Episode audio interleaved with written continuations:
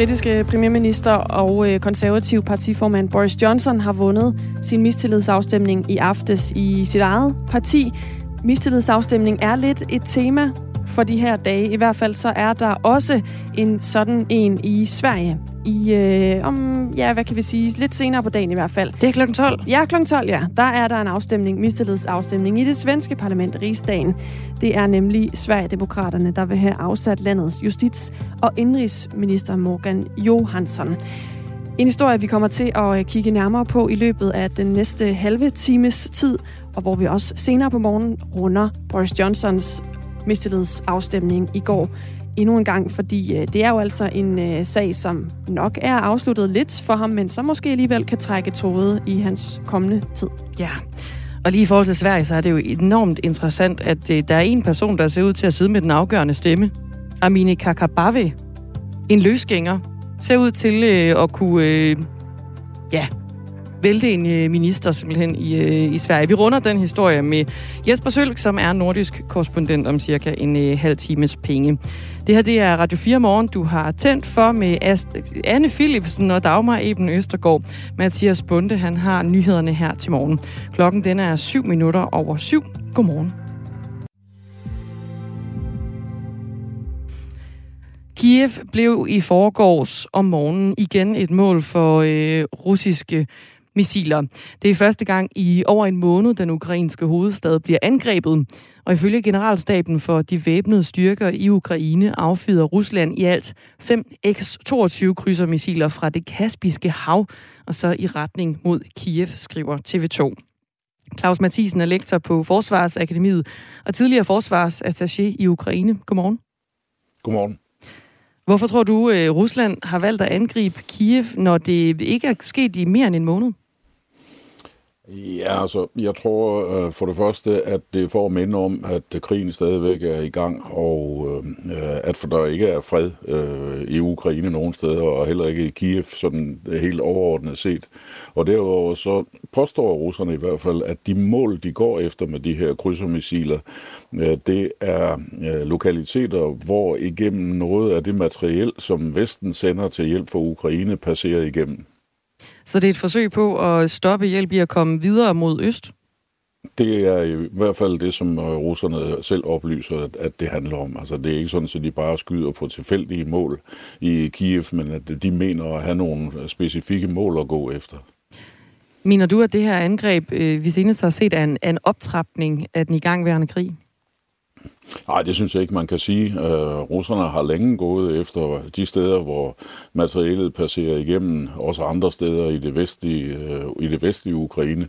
Så at de nu vender tilbage til Kiev, øh, det synes jeg ikke, man kan se som en optrapning. Men det er selvfølgelig ubehageligt for dem, der har valgt at vende tilbage til Kiev, ud fra en eller anden forventning om, at der var forholdsvis trygt. Fordi det er der jo så altså ikke helt, selvom vi ikke er tilbage ved tilstanden fra den første uge eller to af krigen. Angrebet det fandt øh, sted tidligt søndag morgen klokken 6. Og på russisk stats-TV, der sagde Vladimir Putin, at han advarer USA mod at forsyne ukrainerne med missiler, som kan ramme mål langt væk, ifølge Reuters. Og hvis sådanne missiler bliver leveret, vil vi angribe nye mål, sagde den russiske præsident også. Så hvis det her det ikke er en optrapning af, af krigen, Claus Mathisen, hvad er det så for et signal, Vladimir Putin han, han sender? Han øh, forsøger, ligesom russerne har gjort hele tiden, at gøre det klart, at man øh, ikke ønsker, at der kommer materiel øh, til øh, assistance for det ukrainske militær. Øhm, og der har jo været brugt utallige både argumenter og trusler. Øh, et meget ofte gentaget argument for tiden er jo, at det eneste, man har ud af det, det er, at man forlænger krigen. Øhm, nu har man så fået til, at øh, hvis øh, man leverer noget, der teoretisk set kunne ramme mål inde i Rusland, øh, jamen så, så, så vil man se øh, på det med, med stor alvor. Men jeg, jeg synes, det mest er retorik, fordi øh, forløbet har ukrainerne jo ret omhyggeligt undgået at øh, føre krigen ind på russisk territorium med ganske få undtagelser. Storbritanniens øh, forsvarsministerium oplyste i går, at øh, de også gerne vil sende sådan nogle langtrækkende raketsystemer til Ukraine. Det er en, øh, en leverance, som sker også i en, en koordinering med USA. Sådan nogle langrækkende raketter, hvordan kan de komme til at ændre krigen? Ja, det kan de først og fremmest på den måde, at øh, det er jo altid en fordel, og det har det været i alle krige gennem historien, at have noget, der kan skyde længere end øh, det, som modstanderen har.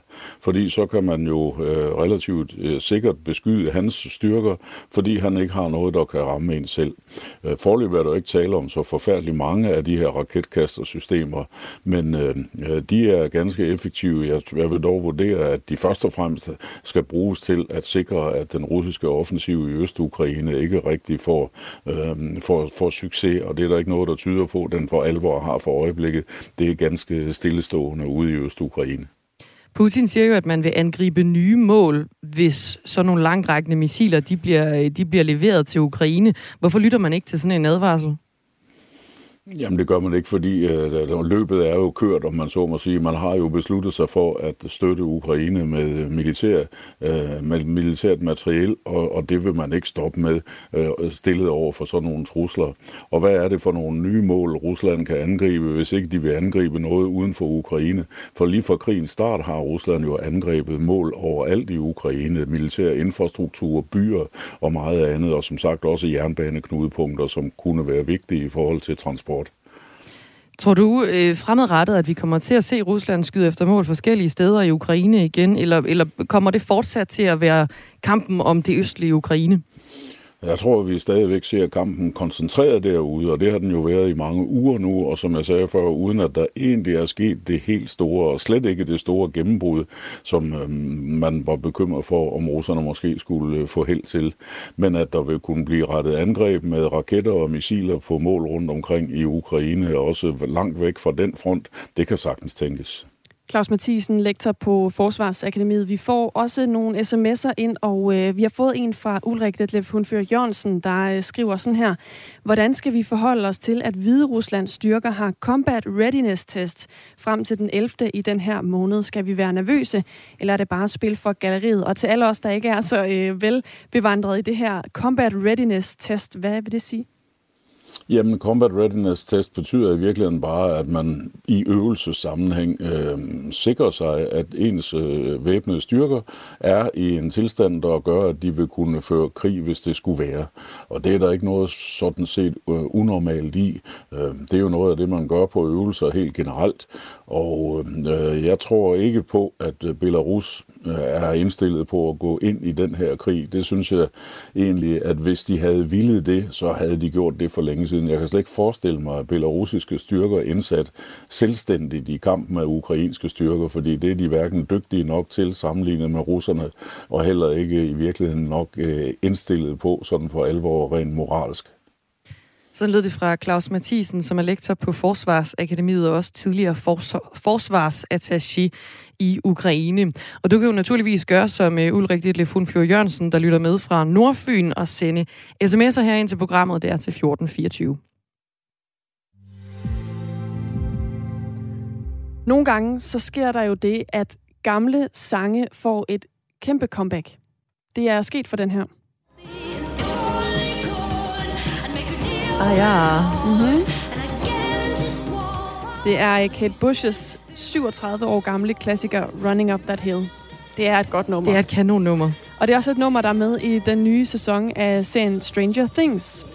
Og det har altså fået det her nummer til at stryge ind i øh, tv-seernes bevidsthed. Den er blevet en af de mest lyttede sange på flere af de her musiktjenester, øh, streamingplatforme.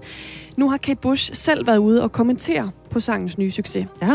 Hun øh, udtaler sig ikke så, så offentligt øh, længere, men hun siger nu i den her meget sjældne offentlige udtalelse, at hun elsker serien, altså Stranger Things. Det er sådan en god serie.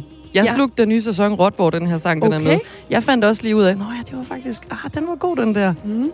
Jeg har ikke set den, men jeg Nej. kan godt lide Kate Bushes musik, så det, der har vi jo ligesom pot og pande der, ikke? Mm. Nå, det er i hvert fald, øh, hun er glad for det, hun elsker serien, og hun siger, at det er meget spændende, at den pludselig er blevet mere lyttet. Altså, det er en spændende udvikling.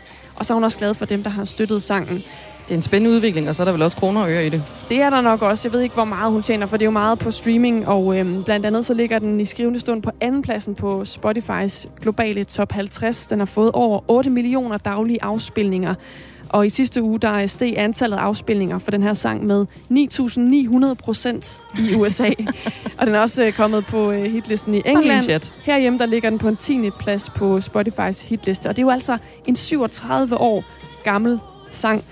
Det er jo bare interessant, hvordan nogle gange de her sådan lidt tilfældigheder, altså at den kommer med i Stranger Things og bliver sådan en, en vigtig melodi, har jeg ja. læst mig til. Ja, det er en, sæson. Øh, uden at afsløre noget, det bliver en vigtig melodi. Præcis. At det lige pludselig gør, at så, øh, så er der nogen, jo også mennesker, der på ingen måde var født, da den her sang udkom, som lige pludselig hører den. Måske dårligt nok, uden at vide, at den er så gammel, som den er. Det synes jeg er, det er ret fascinerende. Det lyder sådan her.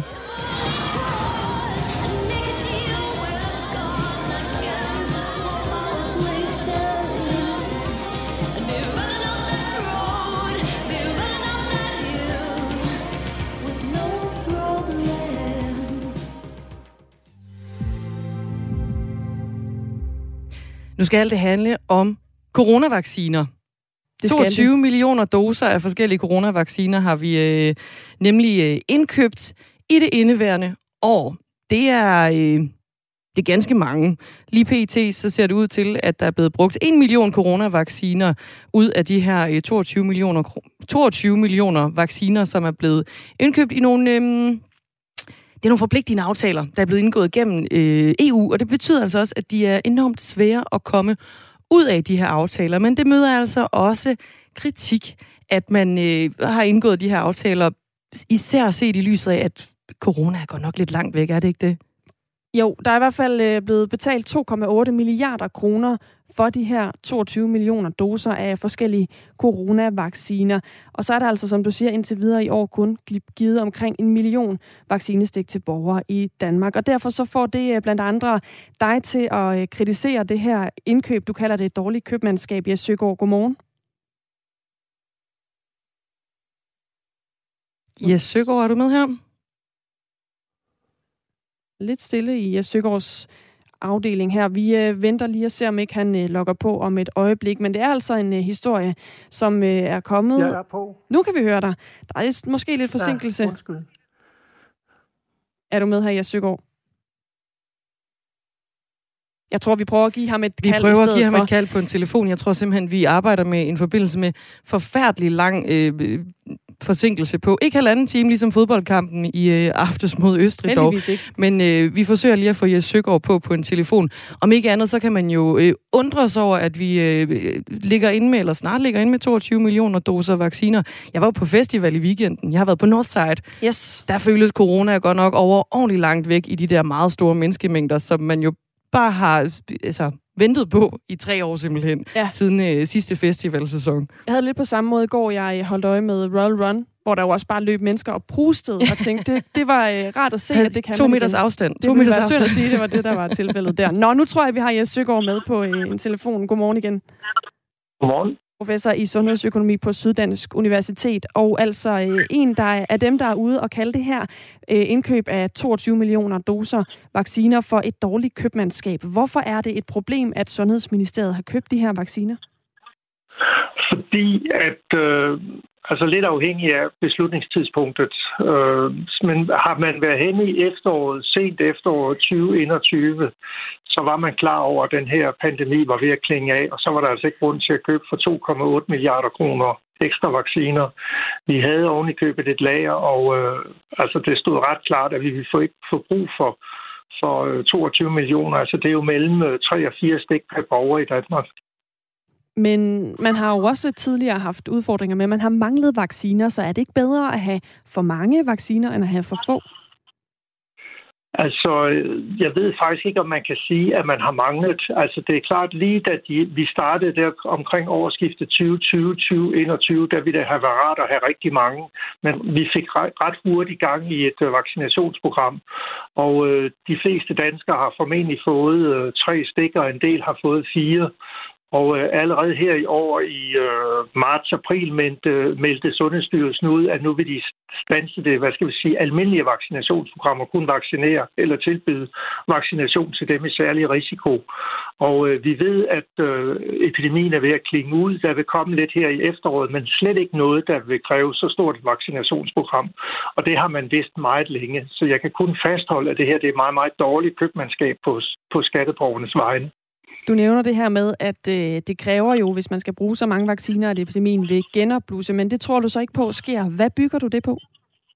Altså for det første, hvis den genopblusser, øh, og det, det ved vi jo ikke, og det håber vi ikke, den gør, øh, så vil det formentlig være en lille, øh, øh, altså hvad er det, altså øh, variation der, eller variant, der vil komme. Altså det har været udviklingen siden Delta, de blev stadig mildere. Og det var jo også det, vi så her med Omikron, der kom her i slutningen af november sidste år. Og øh, derfor virker det for mig helt, helt besynderligt, at man køber så mange. Altså det ville være fint med et øh, lager på 6-7 millioner, så man kunne tilbyde øh, en, en vaccinationsrunde, hvis det skulle gå galt til efteråret. Men altså 22 millioner til en pris på knap 130 per styk, det er altså rigtig mange penge i et sundhedsvæsen, som virkelig øh, mangler penge, fordi altså, det, er jo, det er jo ved at falde fra hinanden øh, rundt omkring på sygehusene og ude i det øvrige sundhedsvæsen. I et skriftligt svar anerkender Sundhedsministeriet, at der er indkøbt flere vacciner, end der sandsynligvis var behov for.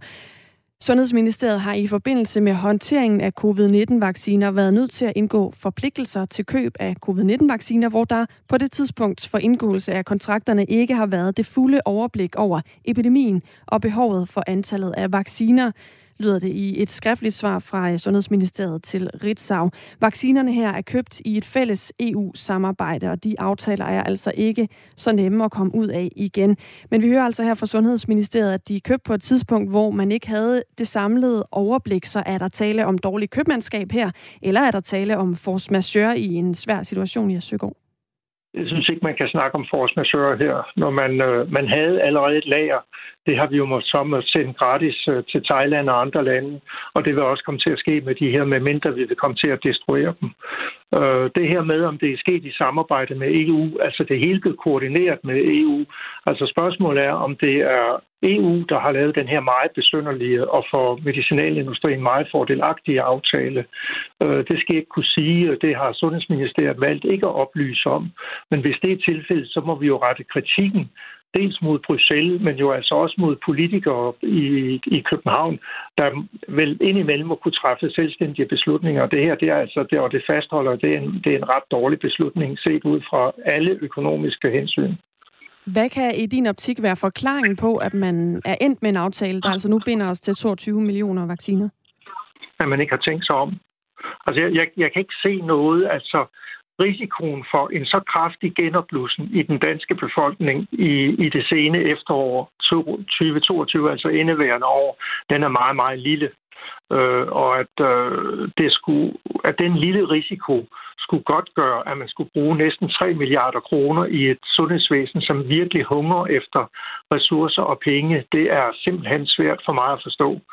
Øh, jeg kan kun, øh, altså det, der, der, enten har der været nogen, der ikke har tænkt sig om, eller også har man lavet en meget, meget besynderlig risikovurdering, som man så må lægge frem, og så kan man jo sige, okay, vi, vi, vi resonerede sådan og sådan, og så man, må man jo vurdere det, således at man en anden gang kan undgå at træffe sådan nogle beslutninger. Der er virkelig brugt mange unødige ressourcer under den her coronakrise. Øh, egentlig ikke til så meget til vaccinationer, fordi det var fint, at vi havde et rigtig stort lager her ind til det tidligere forår i år. Men altså, vi har jo testet for mellem 10 og 20 milliarder kroner i et sundhedsvæsen, der hunger efter penge, og nu gør man det så også til vaccinationer. Jeg, jeg forstår simpelthen ikke, hvad det er, der foregår inde, på, inde øh, i Sundhedsministeriet, eller hvilken styrelse den her beslutning nu er truffet i. Vores lytter Katarina, hun øh, forstår simpelthen heller ikke, hvad der øh, foregår. Hun skriver på sms'en 22 millioner. Hvorfor pokker er der købt så mange vacciner? Spil af vores skattepenge. De kunne sagtens være blevet brugt på noget andet. Eller bedre, skriver hun med hilsner ind på 1424'eren. Ja, Søgaard, professor i sundhedsøkonomi, hvad, hvad, hvad vurderer du, at de her mange milliarder, som jo så også, eller i hvert fald 2,8 milliarder, de kunne være blevet brugt på anderledes i vores øh, sundhedsvæsen?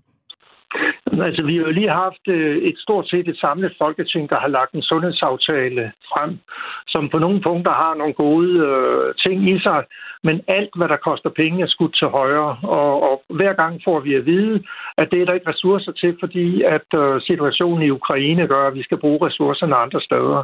Altså nu får vi så at vide, at de er brugt til unødvendige vaccinationer. Og det, det synes jeg simpelthen politikerne, og det er jo først og fremmest øh, regeringen og, og den siddende sundhedsminister, Magnus Heunicke, som må forklare, hvad er det for resonemanger, der betyder, at man godt kan bruge 2,8 milliarder kroner til unødvendige vaccinationer, når man ikke har råd til at bare få det, det mest fundamentale tilbud til borgere med for eksempel psykiske lidelser. Indtil videre har Danmark doneret omkring 10 millioner vaccinedoser til andre lande siden 2021, og så blev øh, mere end en million doser kasseret i maj i år, fordi de var blevet for gamle. Nu står vi altså med øh, 22 millioner doser. Nogle af dem kan vi måske bruge selv, men øh, nogle af dem får vi nok ikke brugt. Hvad kan man gøre med de her vacciner for, at de ikke bliver spildt? Kunne man for eksempel sælge dem til andre lande i Søgaard? Altså, jeg tvivler meget på, at man vil kunne sælge dem. Øh, det, det, det er faktisk lige for øjeblikket, at, at det er også svært at, at få dem doneret gennem øh, FN's programmer, så må man bruge andre sådan halvprivate ordninger. Men altså i bedste fald vil man kunne undgå at skulle øh, destruere dem øh, en gang i det sene efterår, begyndelsen af 2023, ved at donere dem for eksempel til lande i Afrika, der måtte have brug for dem. Altså det er jo der, at der er en risiko for, at der kan komme en, en, en, en ny, større opblussen. Og, og der vil det være i vores egen interesse at, at prøve at få vaccineret så mange borgere i de her afrikanske lande, fordi der er en risiko for, at en ny variant kan, kan, kan genopblusse dernede og så komme til Europa. Så, så det kunne vi gøre, men jeg tror ikke, vi skal regne med at få nogle af de her penge tilbage. Vi har fået et spørgsmål, der lyder, hvad er holdbarheden på de her vacciner? Ved du det, jeg Det ved jeg faktisk ikke. Øh, jeg, jeg spurgte faktisk om det dengang her for to-tre uger siden, da man øh, donerede alle de her vacciner til Thailand. Øh, og det har jeg ikke fået svar på. Jeg ved det simpelthen ikke. Altså, det, det, det, er, det er en medicinsk information, I må få oplyst andet sted. Det må vi på jagt efter. Tak fordi du var med, Jes Søgaard. Vi øh, har selvfølgelig også rækket ud til øh, Socialdemokratiet for at høre øh, ministeren eller andre, der kunne øh, forklare, hvad der er gået forud for det her. Det er ikke indtil videre lykkedes os at få fat i dem, men vi håber selvfølgelig stadig, at de øh, kan have mulighed for at være med i et interview her til morgen. Godmorgen. Jeg vil hellere have overskud i vacciner, som jeg ikke har brug for, end at være i en pandemi og mangel på vacciner. Det skriver Kenneth ind på 1424, hvor du naturligvis også kan byde ind. Hvis du har skrevet noget dumt i en besked, det kunne være til... Det hænder. Ja, jeg ved ikke, hvem det kunne være til. En eller anden, hvor man bagefter tænker, ah, det var måske ikke lige, det var måske ikke lige sådan, den skulle have været skåret. Jeg trykkede sgu sendt for hurtigt. Ja. Ev. Eller det er bare, at man faktuelt simpelthen lige skriver noget forkert. Så kan der måske være håb forude, i hvert fald hvis man har øh, en uh, telefon fra Apple. Fordi det her amerikanske Apple siger nu, at man i det kommende styresystem vil gøre det muligt at redigere i beskeder, som man allerede har sendt fra sin iPhone eller iPad, eller mm. hvad man nu sender fra. Ikke? Altså, der bliver lavet en redigeringsknap for øh, de beskeder, man har sendt afsted. I det der iMessage-program? Præcis. Appen, man sender beskeder fra? Lige præcis. Okay. Det er jo smart. Det, det er... Åh, jeg er splittet. Ja, hvorfor det? Jamen, jeg tænker, det er også sådan lidt... Øhm, det er sådan lidt noget snyde noget, ikke? Så man går ind og ændrer i beskeder, når man sender til folk. Ja. På bagkant. Og sige, jeg skrev altså det der. Ja, jeg håber lidt, at der kommer til at stå, den er redigeret, så man altid kan komme som modpart og sige... Øh, ah, jeg ved godt, jeg ved, du har været inde og rykke ved den. Fifle lidt med det hele. Men der kan jo også godt være sammenhæng, hvor det bare er smart, ikke? Altså som jeg sagde før, et eller andet, øh, man sender en, en invitation, og så skriver man den forkerte dato eller sådan noget. Så kan der komme frygtelige palaver. Og hvornår var det, og du skrev sådan og sådan noget. Der vil man jo så kunne gå ind og justere. Det er sandt. Ja. Nå, ja, der er gode sider og øh, dårlige sider ved det. Men er det noget, som kun så fungerer, ved vi det, mellem øh, Apple-produkter? Altså i iMessage, det er ikke sådan, så hvis jeg sender en besked til en Android-telefon, som ligesom er det andet store brand, altså at, kan man så også gøre det der? Jeg er ret sikker på, at det kun er, altså når det er iMessage, så er det jo kun Apple til Apple, så det er jo mm. også en begrænset øh, ting, det her. Men øh, det er altså blevet præsenteret på sådan en udviklingskonference i aftes øh, dansk tid, det her nye tiltag, som er seneste skud på stammen i, øh, i ting og sager, vi kan gøre, når vi er på vores telefoner, og øh, nu er også noget, vi kan ændre på. Ved vi noget om, hvornår det, det træder i kraft, den her ændring? I løbet af efteråret kommer det her styresystem, som har den her funktion. Mm. Mm? Okay, godt.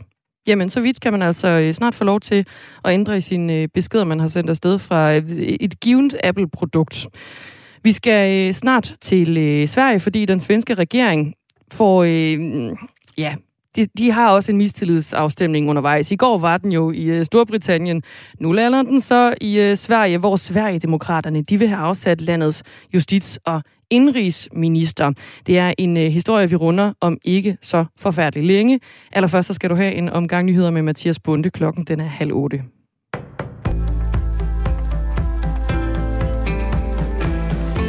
Efter en slem skuffelse ved sidste års forhandlinger har danske handicaporganisationer næsten på forhånd tabt håbet om, at regeringen vil gøre noget for området.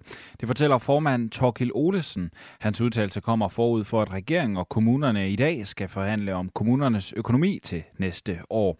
Og det bliver svært at få flere penge ud til det specialiserede område.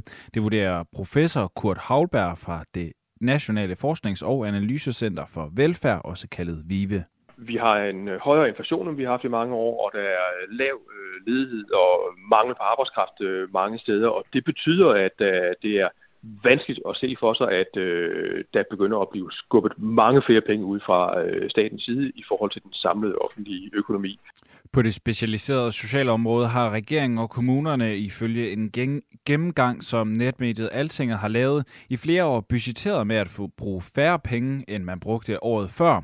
Og det er til trods for, at udgifterne er steget stødt. Forholdene på handicapområdet har ellers længe fået kritik i perioden fra 2013 til 2021. Har Ankestyrelsen omgjort mere end hver tredje af kommunernes afgørelser i de sager, hvor borgere har klaget over beslutningen. Samtidig har området området fået kritik fra statsrevisorerne, der skal holde øje med, hvordan de offentlige midler bruges. Aalborg Portlands CO2-udledning er steget de seneste to år, det oplyser administrerende direktør i Aalborg Portland, Michael Lundgaard Thomsen til Jyllandsposten. Michael Lundgaard Thomsen siger, at den stigende CO2-udledning skyldes høj byggeaktivitet. Aalborg Portland har den seneste tid været meget omtalt, da fabrikken står til at få en rabat i den skatteaftale, der i de kommende uger skal forhandles på plads. Rabatten betyder, at Aalborg Portland skal betale en ekstra afgift på 100 kroner per ton udledt CO2, mens prisen for andre kvotebelagte virksomheder bliver 375 kroner per udledt ton CO2. Og den CO2-rabat til Danmarks største CO2-udleder bekymrer Michael Skov Andersen, der er professor ved Institut for Miljøvidenskab. Til visen der siger han, en ekstra CO2-afgift på 100 kroner er et meget svagt udspil. Det giver ikke de rette incitamenter. Man kunne for eksempel lave en gradvis optrapning frem mod 2030, så virksomheden får et tydeligt incitament til at handle med det samme. Aalborg Portland har et mål om at reducere CO2-udledningen med 30 procent i 2030. I begyndelsen af maj begyndte der at dukke, dukke rygter op om, at pave Frans vil gøre som sin forgænger i embedet i Vatikanet.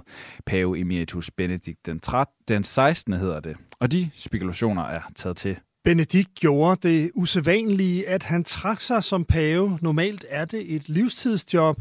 Den 95-årige Benedikt bor nu i et kloster i Vatikanet. For en måneds tid siden gennemgik pave Frans en mindre knæoperation, og efterfølgende blev han set offentligt i en kørestol for første gang. Den 85-årige pave var måske mere svækket, end man lige troede. Nu er der kommet mere ild på spekulationernes bål. Avisen The Guardian skriver, at pave Frans meget usædvanligt har indkaldt til et såkaldt konsistorium den 27. august.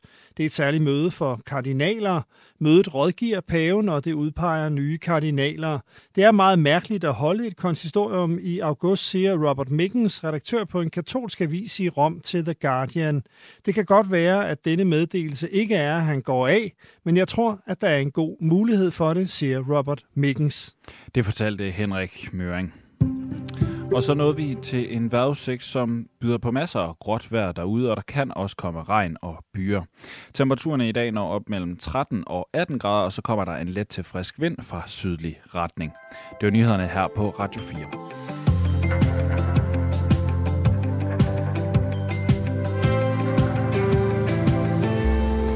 Så kan Apple ændre sms'er, efter du har sendt, ligesom Google Docs gør, censur nu til dine privatbeskeder er der en øh, lytter, der påpeger i sms'en på 1424. Og det er altså oven på øh, den historie, vi havde kort før Mathias Bunde, han gik på med sine øh, nyheder, som handler om, at der nu er mulighed, eller bliver mulighed for, at man kan ændre i sine beskeder, man sender via iMessage, som jo er beskedtjenesten på Apples produkter. Vi har også fået en sms, der handler om øh, den historie, hvor vi talte med professor i sundhedsøkonomi Jas Søgaard for øh, ja, kvarters tid siden. Det handler om, at Danmark har forpligtet sig til at købe over 22 millioner doser af forskellige coronavacciner i år. Det er til en pris på ca. 2,8 milliarder, men indtil videre så er der i år kun blevet givet omkring en million vaccinestik til borgerne i Danmark. Noget som Jes Søgaard kaldte for dårlig købmandskab. Mormor skriver, overskud af vacciner, hvilket kvejhovedet har bevilget så mange vacciner, det er misbrug af skattekroner. Der skal mere fokus på misbrug af skatteborgernes penge. SMS'er er øh, velkomne som altid. De tigger ind på det nummer, der hedder 1424, og så lander de inde ved Anne Philipsen og Dagmar Eben Østergaard. Klokken er 25 minutter i 8.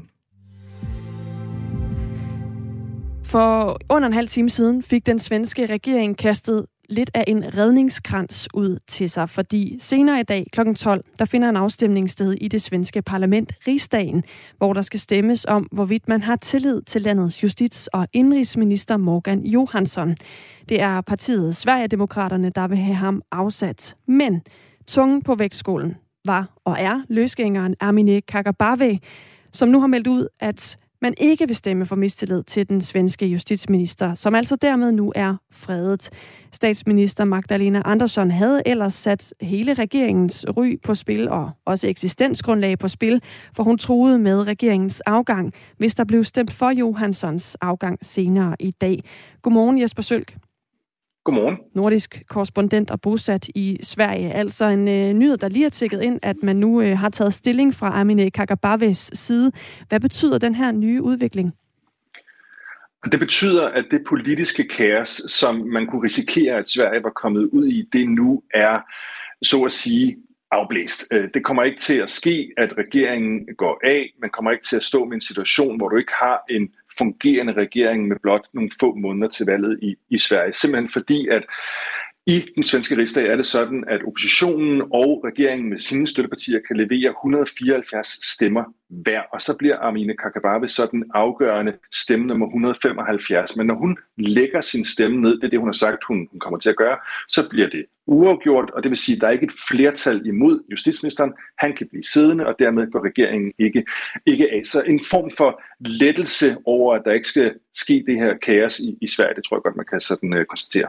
Det er jo lige til ind for nylig, men i det øh, telegram, jeg har fra Ritzau, der står der, at Armine Kakabave ikke agter at stemme, når de skal tage stilling senere i dag. Hvad skal man lægge i, at det jo ikke er et øh, nej, men at det, det er altså ikke at vi give sin stemme til kende? Jamen, det er i virkeligheden mere en øh, teknikalitet, fordi i praksis betyder det ikke øh, noget. Altså så længe der ikke er et flertal imod justitsministeren, så er det en støtte, så at sige, til regeringens øh, linje. Så, så det, det, det er mere øh, teknik øh, i forhold til, at hun ikke øh, føler sig meget, meget bredt, at hun er en del af, af regeringens øh, blok, øh, så at sige, tror jeg. Hun er, hun er ikke sådan en, en meget fast øh, støtte af regeringen, og derfor ser det lidt bedre ud at have sådan en, en gul stemme end en grøn. Og det var jo altså øh, indtil for kort tid siden øh, med udsigten til, at netop løsgænger Amine Kakabave ville få den her nøglerolle i afstemningen. Hvad er det, der så gør nu, at Amine Kakabave vælger at melde ud, at hun ikke støtter et mistillidsvotum? Og det, der er sket her i løbet af, af morgenen, altså alle har ventet på, hvor hun stod så sent som i går lidt før midnat, skrev hun ud til journalister, nogle sms'er til, til svenske journalister, og sagde, at hun ikke havde besluttet sig. Men her til morgen, der var hun på vej til SVT, øh, til TV-huset, og der øh, mødte hun et par journalister uden for TV-huset, og der sagde hun, at hun nærmest på vej hen til interviewet her havde besluttet sig, at hun ville lægge stemmen ned. Og hun pegede på to øh, ting. Og en af grundene til, at, at Amina Kakabave er ekstremt interessant i det her, det er, at et af hendes krav til den socialdemokratiske regering, det handler om politisk støtte til de syriske kurder. Og, og det er lige præcis det spørgsmål, som i øjeblikket gør, at Sverige har lidt svært ved at komme ind i NATO, fordi Tyrkiet blokerer, fordi man mener, at svenskerne er for tætte på de syriske kurder blandt andet. Men her siger Amine Kakabave, at hun har fået nogle garantier fra den svenske regering om, at man ikke kommer til at give sig, så at sige, for øh, Erdogan i, i de her forhandlinger. Man kommer til at fortsætte have en linje, hvor man støtter de syriske kurder, og derfor kommer hun til at lægge sin, sin stemme ned. Og så peger hun også på et par enkelte ting i forhold til justitsministeren, som hun rent faktisk mener har gjort et, et godt stykke arbejde i forhold til øh, vold mod kvinder og i forhold til nogle hedersrelaterede øh, spørgsmål og problematikker, der er i, i Sverige. Så derfor hun kommet frem til den her konklusion. Men det havde været en svær øh, beslutning, sagde hun også. Men det åbner jo så for en helt øh, anden debat, som handler om Sveriges NATO-drømme. Altså når hun siger, at hun har fået nogle tilkendegivelser fra regeringen om, at man vil stå fast på den her øh, omdiskuterede øh, holdning til det syriske kurder i, i Syrien. Hvad betyder det så for Sveriges NATO-planer? Ja, det er jo det, der er et rigtig godt øh, spørgsmål, fordi hvis man lige går nogle uger tilbage her, når Erdogan i Tyrkiet, den tyrkiske udenrigsminister, fremlagde deres kritik af, af Sverige. En af de ting, de pegede på, det var, at de mente, at der sad i den svenske rigsdag personer, som sympatiserer med terrorister. Det er den tyrkiske udlægning.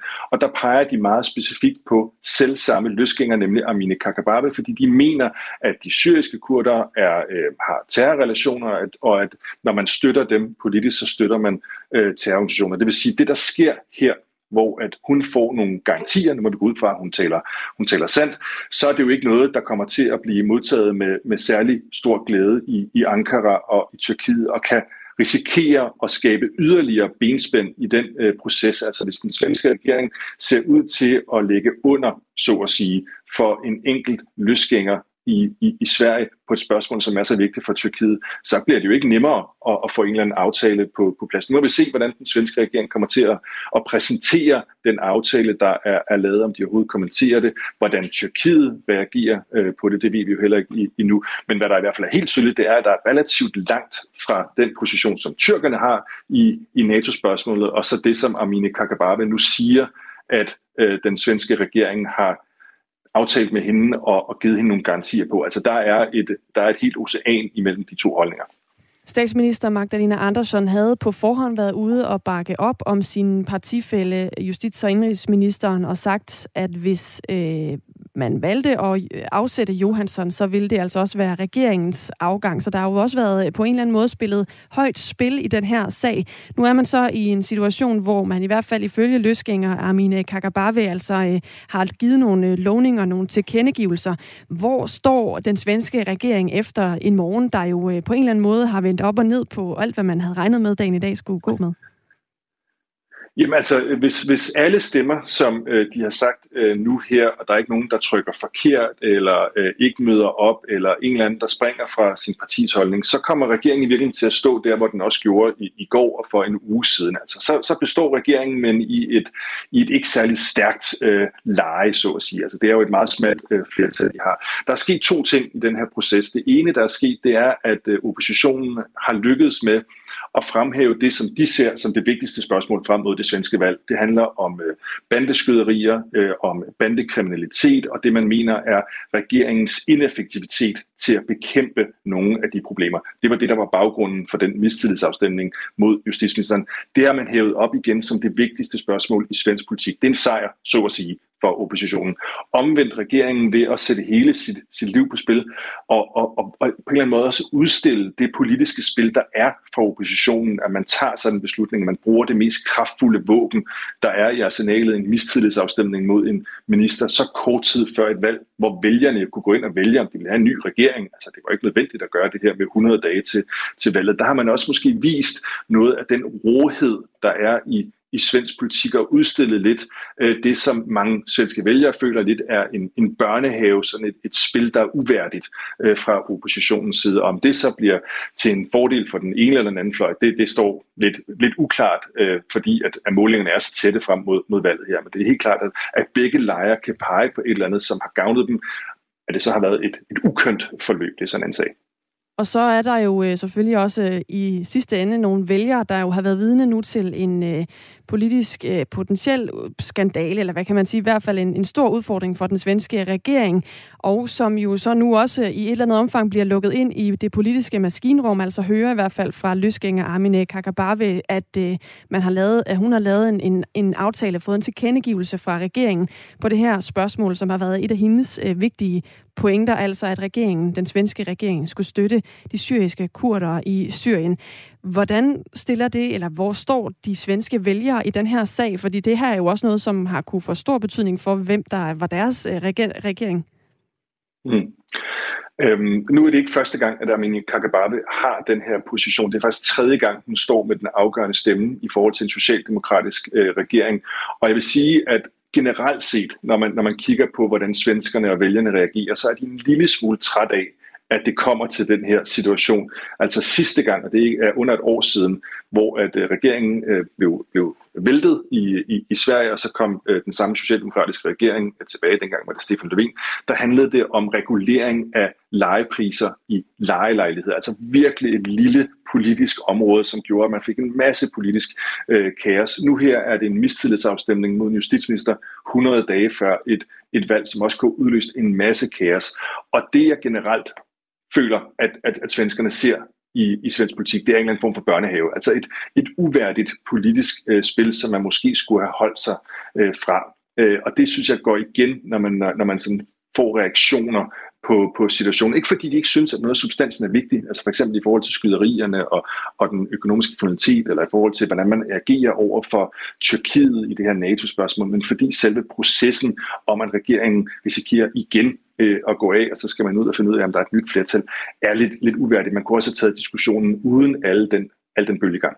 Så lød analysen fra Jesper Sølk, nordisk korrespondent bosat i Sverige, om den her øh, mistillidsafstemning, der altså finder sted senere i dag i vores naboland. En mistillidsafstemning mod landets justits- og indrigsminister, som kom, fordi øh, Sverigedemokraterne ville have ham afsat. De mener, at han har lavet kriminaliteten sprede sig i landet og lavet Sverige blive et gangsterland, men altså nu også med en redningskrans til den svenske regering. Klokken den er 14 minutter i 8. Overskud på Radio 4 med Sofie Østergaard hjælper dig med at få mest muligt ud af dine penge. Så er det her tidspunkt måske også lige præcis her, hvor vi så lige skal gå igennem vores forsikringer, vores lån. Kom i gang med at investere i aktier eller få gode råd til, hvordan du lægger dine lån om. Altså prøv lige at gøre det, og så prøv lige at se, hvor mange penge man rent faktisk skal spare. Find Overskud som podcast i vores app og lyt med tirsdag kl. 13. Radio 4 taler med Danmark. En ny analyse viser, at homoseksuelle mænd i gennemsnit får 77.000 kroner mindre om året i løn, end deres heteroseksuelle mandlige kolleger, skriver politikken. Samtidig så viser analysen også, at homoseksuelle kvinder får mere i løn end deres kvindelige heteroseksuelle kolleger. Her der er forskellen cirka 12.000 kroner om året, og det er den akademiske fagforening Dansk Magisterforening, som har lavet den her undersøgelse, og den skal vi tale med Susanne Brander Jespersen om. Godmorgen. Godmorgen. Sekretariatschef i LGBT plus Danmark. Hvad tror du øh, er årsagen til den her forskel? Ja, det, det har jeg lige så, lige så få svar på, som Dansk Magisterforening har. Altså, oprindeligt så troede vi jo, det kunne have noget at gøre med, at, øh, at øh, homoseksuelle mænd nogle gange søger lige det der ekstra fag, der har domineret kvinder, hvor lønnen jo traditionelt set er lavere, men det, den er der, det er der korrigeret fra undersøgelsen, så vi har faktisk ikke rigtig nogen umiddelbare forklaringer på det, andet end altså diskrimination. Hvad, hvad med den omvendte øh, situation, så hvor de homoseksuelle kvinder faktisk får mere i løn end deres kvindelige kolleger? Det er vel så ikke diskrimination, eller hvad? Jo, det er det jo sådan set også bare, bare, bare mod, mod de andre kvinder, kan man sige. Altså i det hele taget bør man jo ikke aflønnes efter hverken køn eller seksualitet. Øh, altså jeg synes også, det er værd at bemærke stadigvæk, at det er jo lønforskellen mellem kvinder og mænd, der er højst stadigvæk. Ikke? Så jo, vi ser jo en lønforskel for homoseksuelle mænd, ellers kvinder som, som vi ikke har, har nogen gode øh, forklaringer på, øh, hvorfor. Øh, øh, det er jo stadig lønforskellen mellem mænd og kvinder, der ligesom er, er, er, er værst. Ikke? Men lige her, der, der er det jo det interessante, det er, at homoseksuelle mænd i gennemsnit får mere end heteroseksuelle mandlige kolleger, mindre end heteroseksuelle mandlige mindre. kolleger. Ja. Og omvendt ja. så er det homoseksuelle kvinder, der får mere end deres heteroseksuelle kvindelige ja. kolleger. Du har ingen bud på, hvad der kan ligge i, i den ja, øh, forskel? Nej, det er utroligt. Det er også første gang, tror jeg, hvor jeg, vi har præsenteret noget, hvor vi tænker, det har vi simpelthen ikke nogen gode forklaringer på, og det er jo, det er jo forholdsvis nye tal for os, så, så, så vi vil da dykke ned i det. Men, øh, og så tror jeg, at vi vil oplyse vores medlemmer om, at det er sådan, det forholder sig, når de skal forhandle løn, at det er da godt at vide. Øhm, men, øh, og så vil jeg opfordre vores medlemmer til at prøve at sammenligne deres løn med deres kolleger, øh, om, om de, de får mindre, og om, om hvad det altså, kan skyldes. Men nej, vi har virkelig ikke nogen gode forklaringer på, hvad den lønforskel den skyldes. Synes du, det er problematisk? Jeg synes det er altid, at øh, det er problematisk, når ikke man får lige løn for lige arbejde, uanset køn og seksualitet.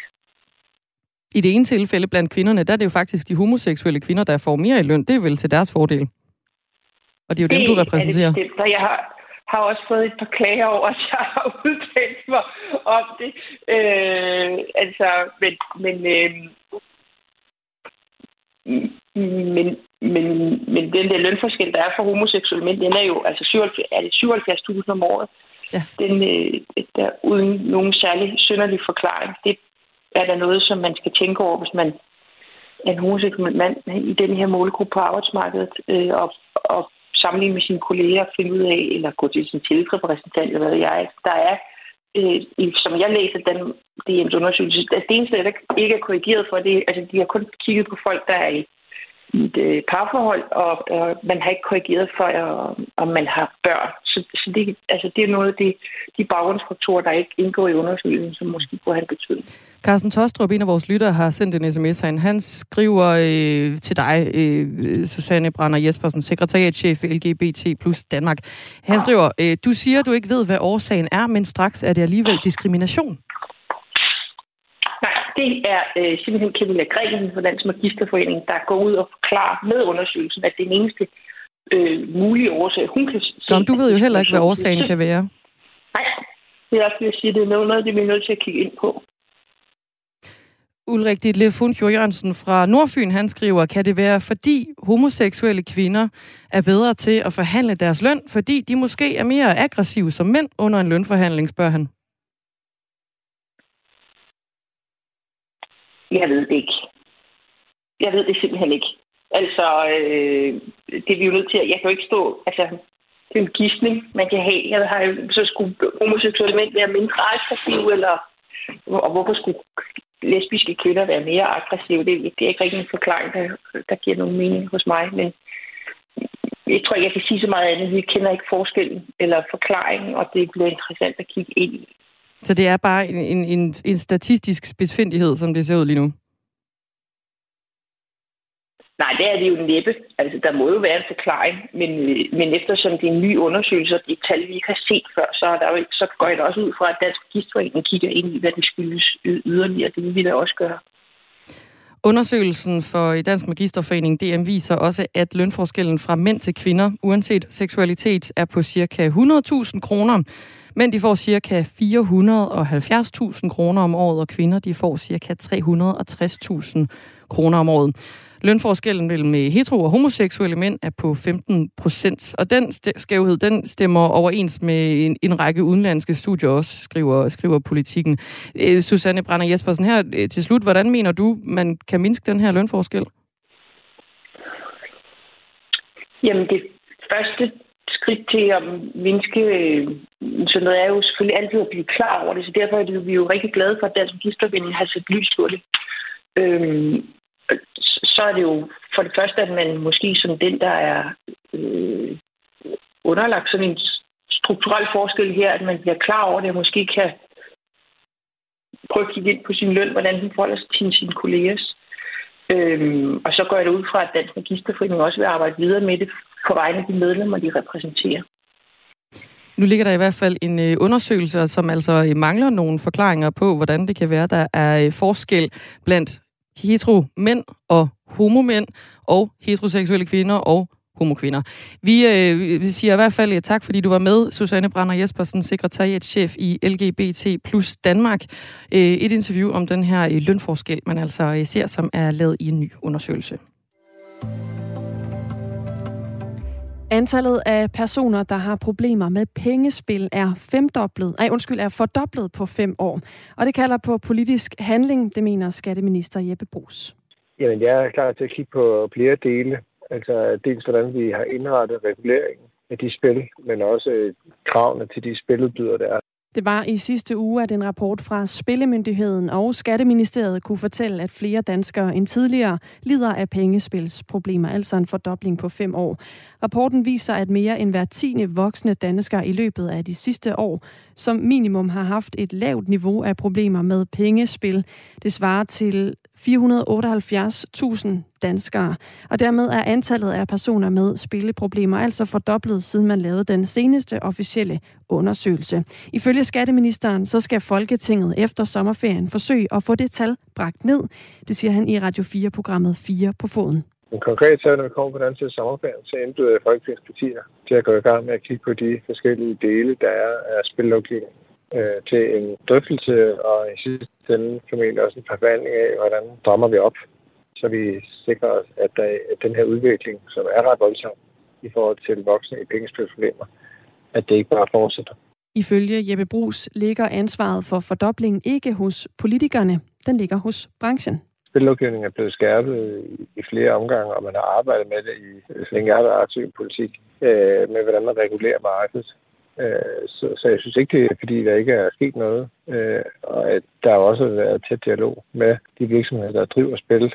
Der er lavet forskellige initiativer også i den her øh, periode. Øh, så, øh, så nej, det synes jeg ikke. Men det er jo fuldstændig rigtigt, at når der er sket en fordobling af voksne i pengespilsspilling over fem år, Øh, så er det vidensbyrd om, at der er behov for at gøre noget mere.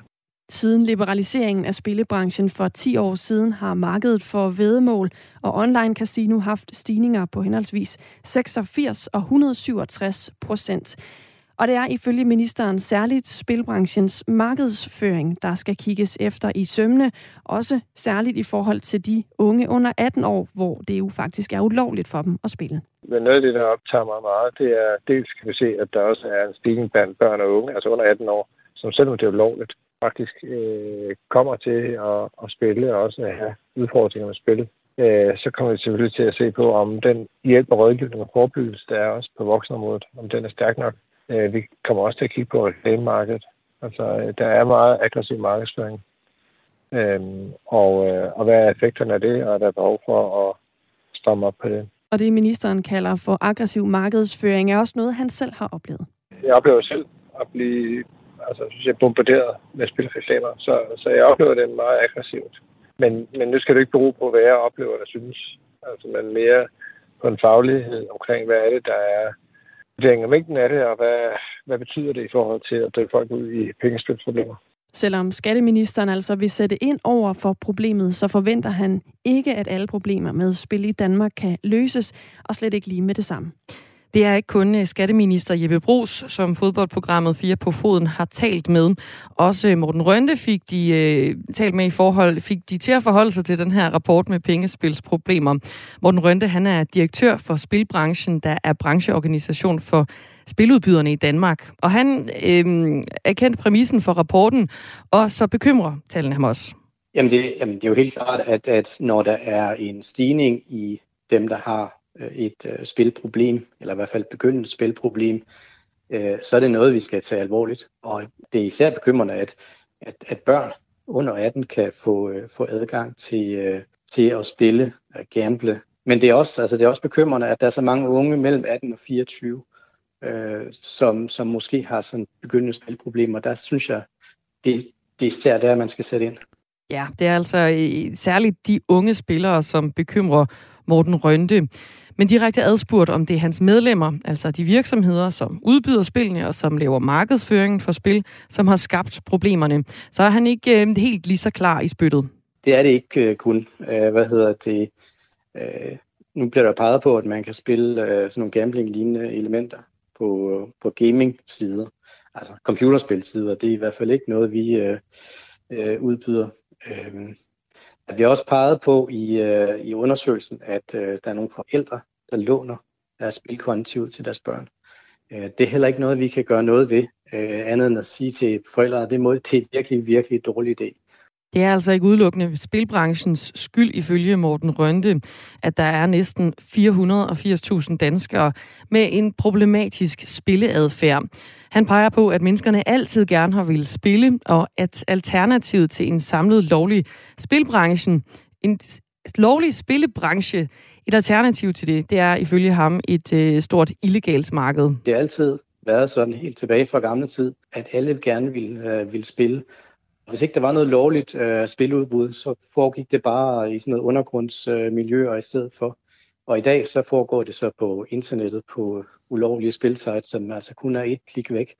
Så jeg mener faktisk, at Altså, vi er også sat i verden til at, kan man sige, kanalisere spil hen mod noget, der er lovligt, men også øh, tage ansvar for, øh, for spillerne. Og hvis vi ikke var der, tror jeg faktisk, det er selv værre ud. Skatteminister Jeppe Brugs mente, at ansvaret for det stigende antal af danskere, som har pengespilsproblemer, er spillebranchen. Men direkte adspurgt om øh, spillebranchens direktør mener, det er hans ansvar, så peger han altså tilbage på politikerne. Jamen, vi har, der er flere, der har ansvaret. Vi har jo ansvaret for at først og fremmest at følge den lovgivning, som politikerne har stukket ud for os, for os. Og hvis den lovgivning ikke er god nok, jamen, så er det politikernes ansvar at gøre den bedre. Men vi har et ansvar for de spillere, som er hos os, øh, og sikre, at mens de spiller hos os, at de ikke udvikler et spilproblem. Det er ja. vores ansvar. Du kan høre hele det her interview med Morten Rønte, og i øvrigt også skatteminister Jeppe Brugs i Radio 4-appen, og så skal du ind og finde fire på foden. Nu klokken 8, og der er nyheder med Mathias Bunde.